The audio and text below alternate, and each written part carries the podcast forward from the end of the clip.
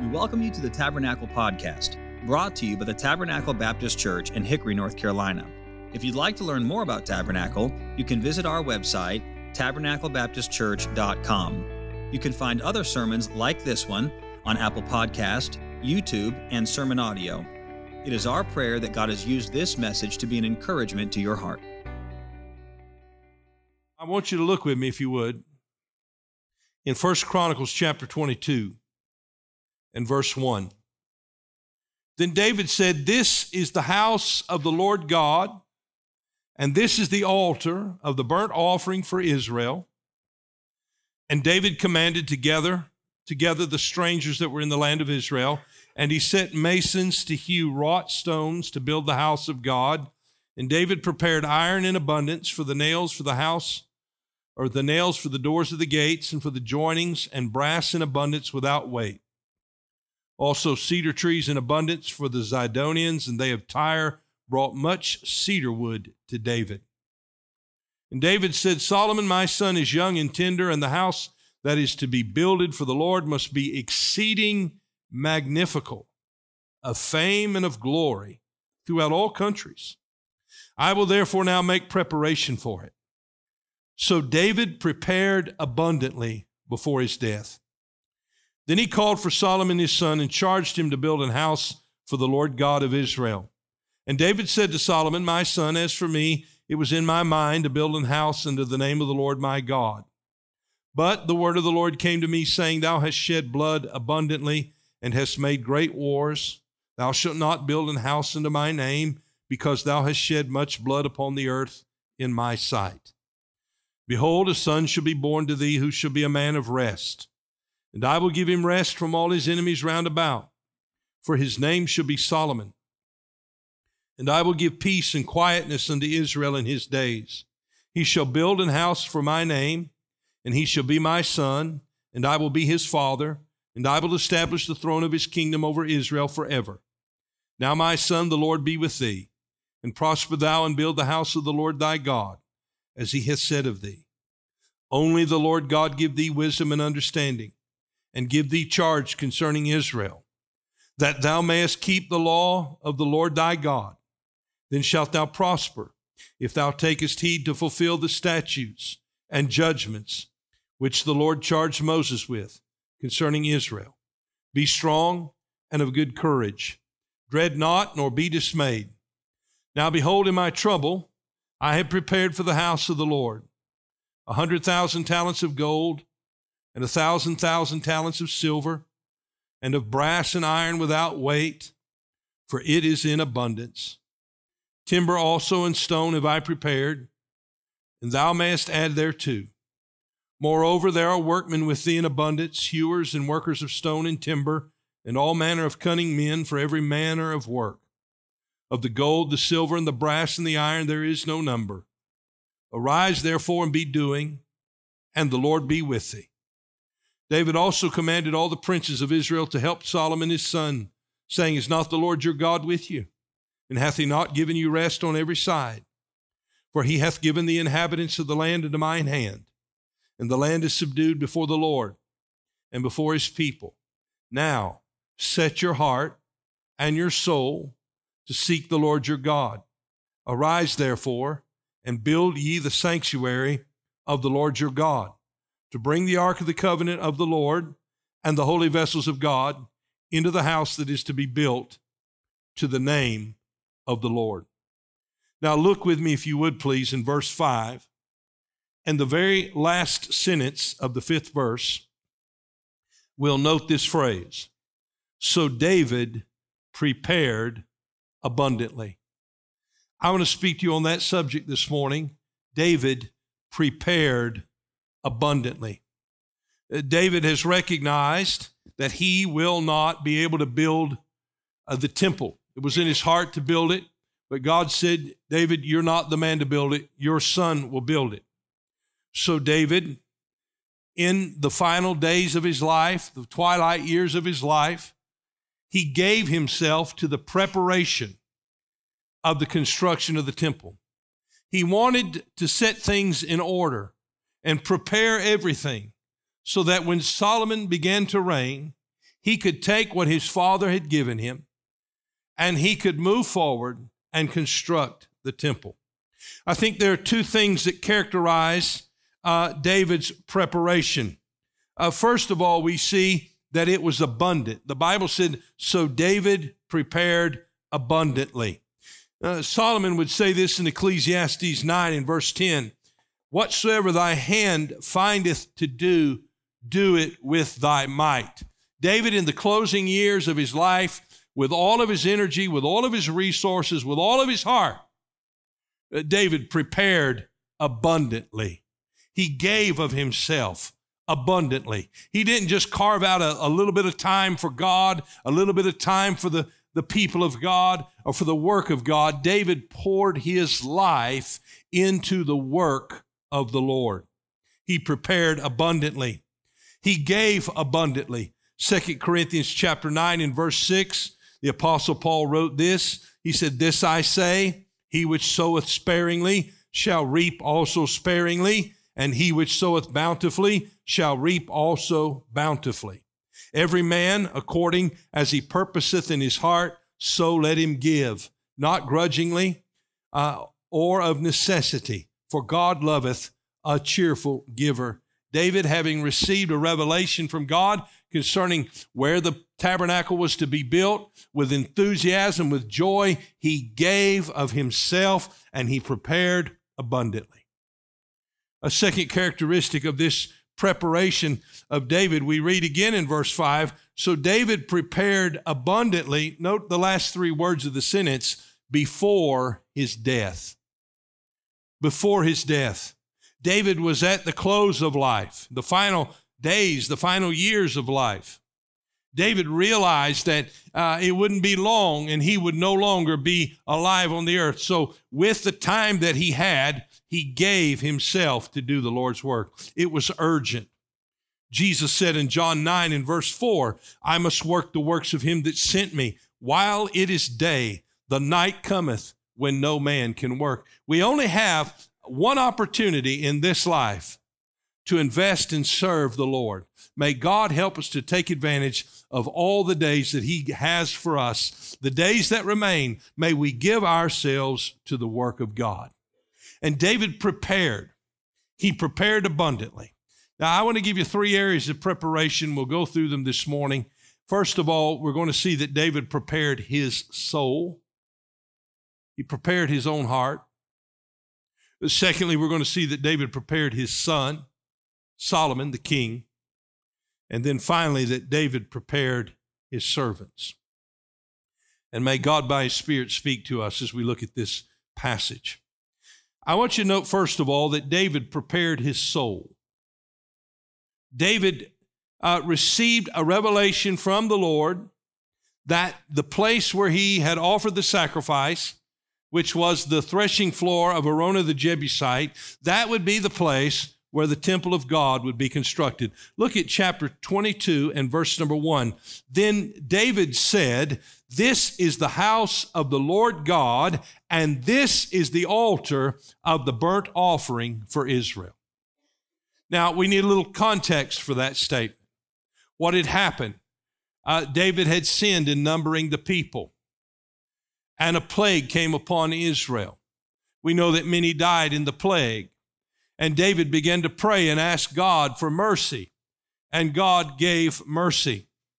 It was at the threshing floor of Araunah the Jebusite that David saw the Lord. And notice in chapter 21, if you'll look just, just a few verses in front of these, in, in 1 Chronicles 21 and verse 25, the Bible said, So David gave to Ornan for the place 600 shekels of gold by weight it was at this threshing floor that belonged to Ornan that David saw the Lord and where the mercy of God was poured out.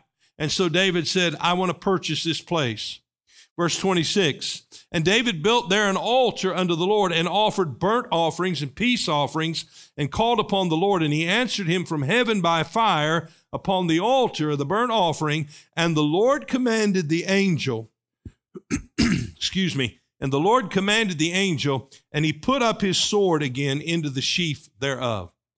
In this passage, we have God's anger with the people. We read of it in, in the closing chapter of 2 Samuel, 2 Samuel 24. God was angry with the people because of their sin, and there was judgment by the Lord against them for their sin. And in the midst of that judgment, David is praying for the people and offering sacrifice.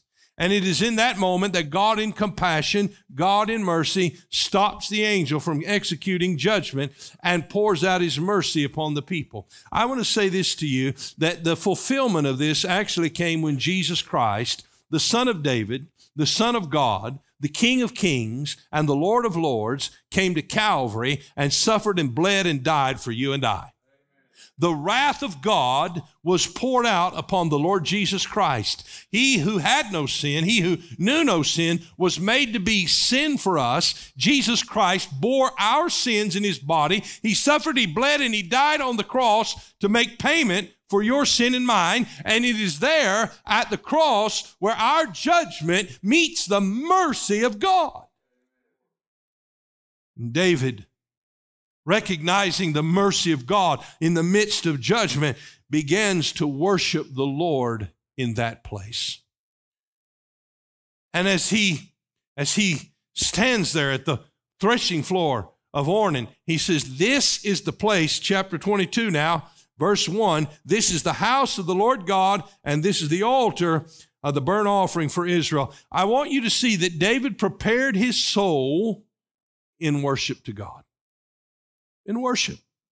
He was thankful for the sacrifice that was made for him. He was thankful for the mercy of God. And I want to say that out of a heart of gratitude for the mercy of God, we ought to worship the Lord.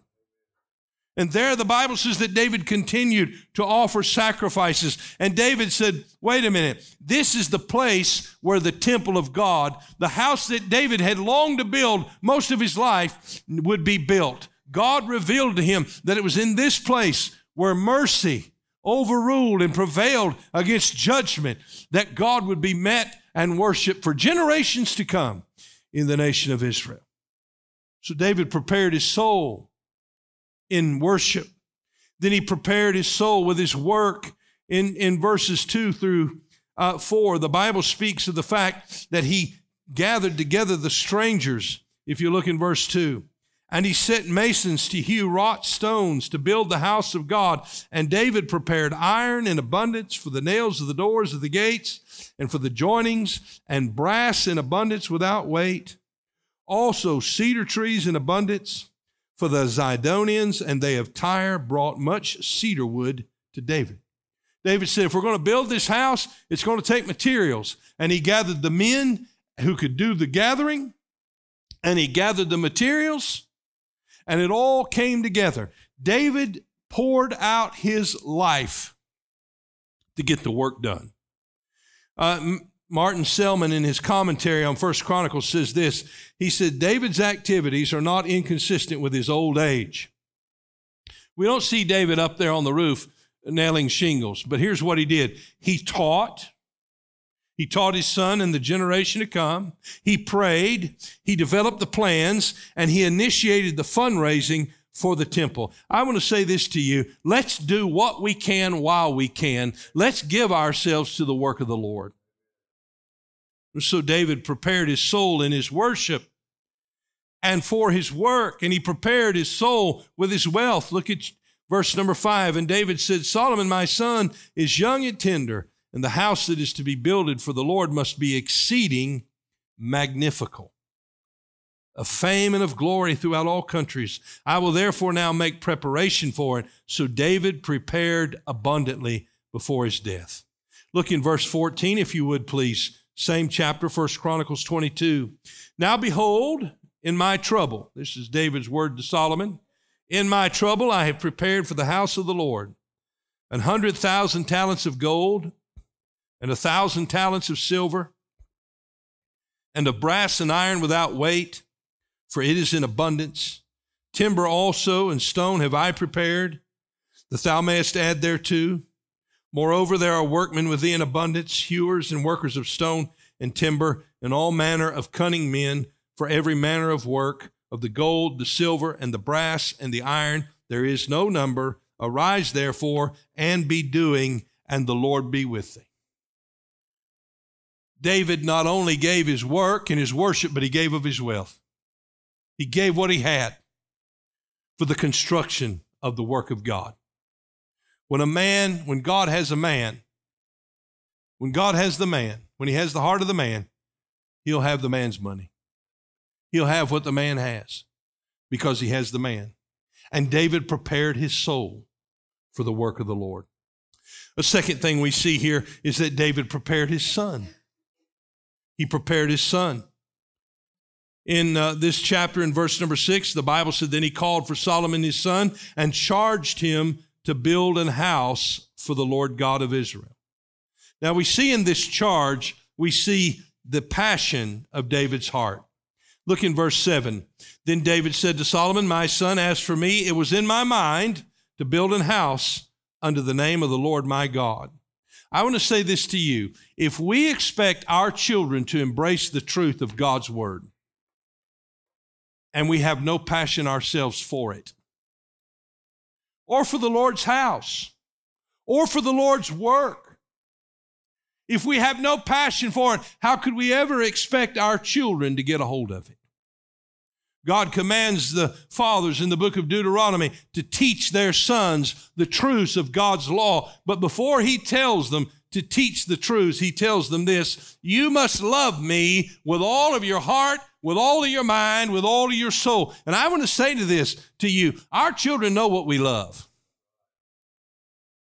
They know what motivates us. They know the passions that we have. And if we want our children to get a hold of this truth, we better have a passion for the Lord in our own life. David had a passion for the work of God, it dominated his life. It wasn't just something he added to his schedule, it was the purpose of his life to honor God and to serve God. Well, we see that in his passion, he spoke of the providence of God. Look at verse 8. But the word of the Lord came to me, saying, Thou hast shed blood abundantly, and hast made great wars.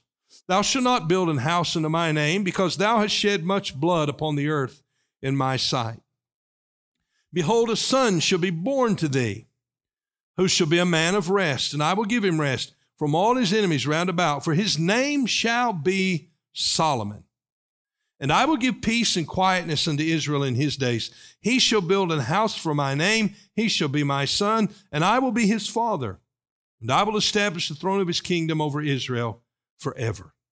Now, I want you to imagine that you're Solomon, and your father comes to you and says, I wanted to build a house for God. You know all about that, Solomon. Oh, yes, Dad, I know. If anything matters to you, it's the house of the Lord. He said, Well, I want to build a house, but God won't let me. But God told me a long time ago, Solomon, that I would have a son whose name would be Solomon. That's you. And God said that you were going to build the house. Now, I want you to think about who Solomon is. Some of you may know this, but Solomon is the son of Bathsheba. David committed the worst sin of his life with Bathsheba. He committed adultery and trying to cover that sin up, he had Bathsheba's husband Uriah killed in the battle. Basically, essentially, he murdered him to cover his sin. If you're Solomon, you're the son of Bathsheba, you're thinking to yourself, nobody has a lot of respect for me. Everybody knows how this whole thing played out. I'm here because my dad sinned and my mother sinned. But let me say this to you in the midst of great sin, there is great grace. Maybe you're here this morning, and the sins of your past, the sins of your life plague you night and day. Satan is the accuser of the brethren. He'll remind you of them all the time.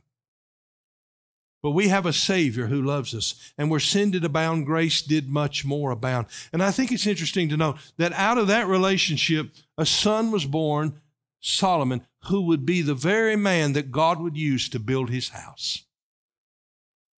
What a wonderful thing. What is he speaking here of? He's speaking of the providence of God. He's saying, Solomon, God loved you and he knew you before you were ever born, and God has chosen you to build a house for his name. What a wonderful thing to know that we who were lost and without Christ and, and, and, and, and the, we who were guilty in our sin, because of the grace of God, he has saved us and brought us into his family. And he's given us a place here at his table and among his people. And he allows sinners like us to serve him. What a glorious God we have. Oh, we ought to thank God for the providence of the Lord and the mercy of God. And then he, he, he comforted him with this thought the presence of God. Look in verse number 11. Now, my son, the Lord be with thee, and prosper thou, and build the house of the Lord thy God, as, as he hath said to thee. Only the Lord give thee wisdom and understanding, and give thee charge concerning Israel, that thou mayest keep the law of the Lord thy God. Then shalt thou prosper, if thou takest heed to fulfill the statutes and judgments which the Lord charged Moses with concerning Israel. Be strong and of a good courage, dread not, nor be dismayed. What did he tell him? He said, God is with you. Verse 11, the Lord be with you. God is here. Now, Martin Selman in his commentary of First Chronicles said this. He says, the Lord be with you is not just conventional good wishes. It's not just a phrase like good morning or God bless you. He says, The Lord be with you is a vital piece of Old Testament theology. It guarantees Solomon's ultimate success and anticipates the enabling work of the Holy Spirit.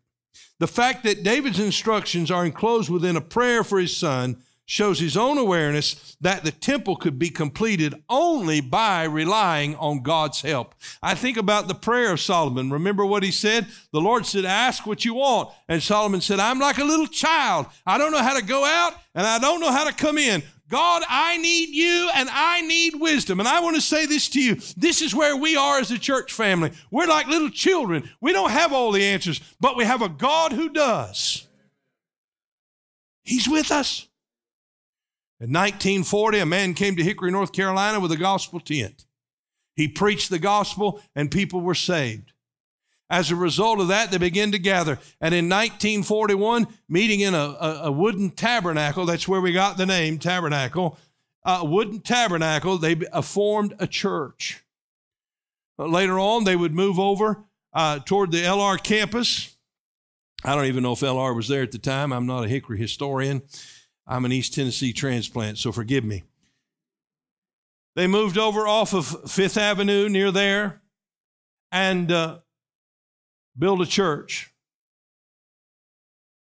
Later on, they came to 29th Avenue Drive. They built the education building, the gymnasium. They started a Christian school. They met in the gym. Eventually, they built this auditorium. And here we are after 82 years and three different properties, here we are with a fourth property in front of us that just happens to be next door. That Robert Settle, one of our former pastors, said, I used to walk around this property and pray and ask God to give it to us. R.J. Starnes walked that walk with him. R.J.'s here in this building this morning. You see, God has been with us as a church, and God will continue to be with us as we go forward. We just need to be reminded of the presence of God.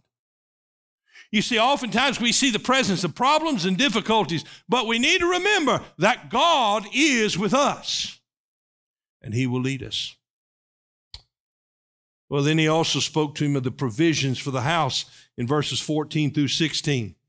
I read that passage to you earlier. What did we learn there? We learned that David said, Solomon, I want you to know there's a lot of things ready the material, the gold, uh, the, the, the stone, the, the wood that you're going to need, it's there. I've done my best to hand it to you. It's been handed down from generation to generation. And by the way, we've been handed the truth from generation to generation. We have a responsibility to hand it to others.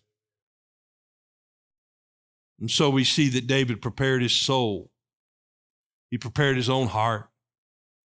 And then David prepared his son and may God help the men and women of this church to prepare the children and the future generations. That's why we have a bus ministry. That's why we have Sunday school and Bible clubs on Wednesday night. That's why we have a summer camp. And, and, and that's why we, we have a, a Christian school. All of these things are designed to teach truth and impart truth to the coming generation. Well, then lastly, we see that David prepared his servants. He prepared his own heart he prepared his own soul, he prepared his son, and then finally he prepared his servants in verse 17. David also commanded all the princes of Israel to help Solomon his son, saying, It is not the Lord, is not, rather, is not the Lord your God with you. And David is asking essentially here for the men of Israel to help his son. I want to say this to you the work of the church cannot be done without the help of all of God's people. Uh, the babies in the nursery can't be cared for unless you're willing to help them. The choir cannot sing beautiful music. An orchestra cannot play the music that is playing unless you get involved, unless you're helping. The ushers and greeters cannot receive the offering unless there are people there to take it. We need your help. We need your help in the Bible club. We need your help in the ministry of the work of God. And by all means, as we go forward, as we branch out, as we expand, as we begin construction, as we raise funds, we need your help. This is what he's saying. He says in verse 18, Is not the Lord your God with you? You say, What can I do? I, am just one person. I, I don't have that much to offer. What you have to offer, understand this, is all that God asks. And He is with you, and He will enable you. Notice what he says, and hath he not given you rest on every side? For he hath given the inhabitants of the land into mine hand, and the land is subdued before the Lord and before his people. He said, God has helped you. Now you need to get engaged in helping in the work of the Lord. So he prepared his servants and he said, Help Solomon. Then he said something else. Look at verse 19. Now set your heart and your soul to seek the Lord your God. Here's the second thing he asked them to do seek the Lord. To seek the Lord. What does that mean? Does it mean God's hidden and we have to search for him? No, that's not what it means. It just simply means we need to obey God. To seek the Lord is to obey God, to, to obey his commandments. Let me give you a reference to write down. First Chronicles chapter 28, verses 8 and 9. First Chronicles chapter 28, verses 8 and 9.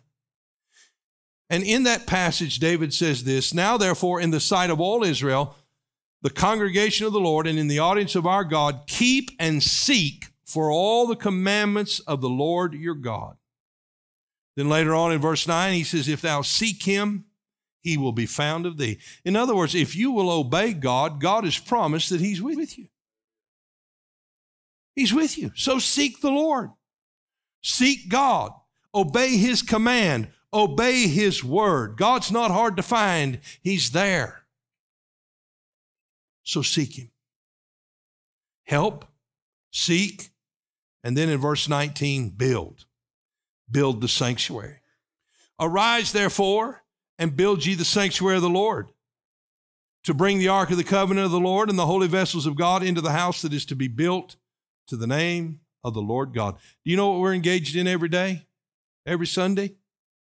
Every Wednesday night, every Monday, Tuesday, and each day that follows, we're engaged in the work of the Lord.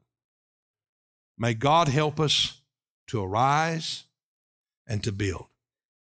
David prepared his soul. He prepared it in worship. He prepared his soul in his work.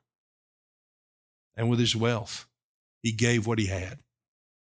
He prepared his son he reminded his son that God was with him, that God had chosen him, and that God had provided all that was needed. And by the way, the Bible says that my God shall supply all your need according to his riches and glory. You said, Pastor, how are we going to pay for that? How's that going to happen? Look at, look at the situation, look at the need. How are we going to do that? We have a God who is far greater. That's how it's going to happen. And we're trusting him. And then he prepared the servants. He said, Help. Over the next 90 days, we're going to ask all of you to help. Take your part, do what you can, and let's see what God will do. You remember that little boy that came to Jesus and his disciples? There were 5,000, not counting the women and the children. They had followed Jesus, and Jesus had compassion. He said to his disciples, Give ye them to eat. And they said, Wait a minute, what are we going to feed them?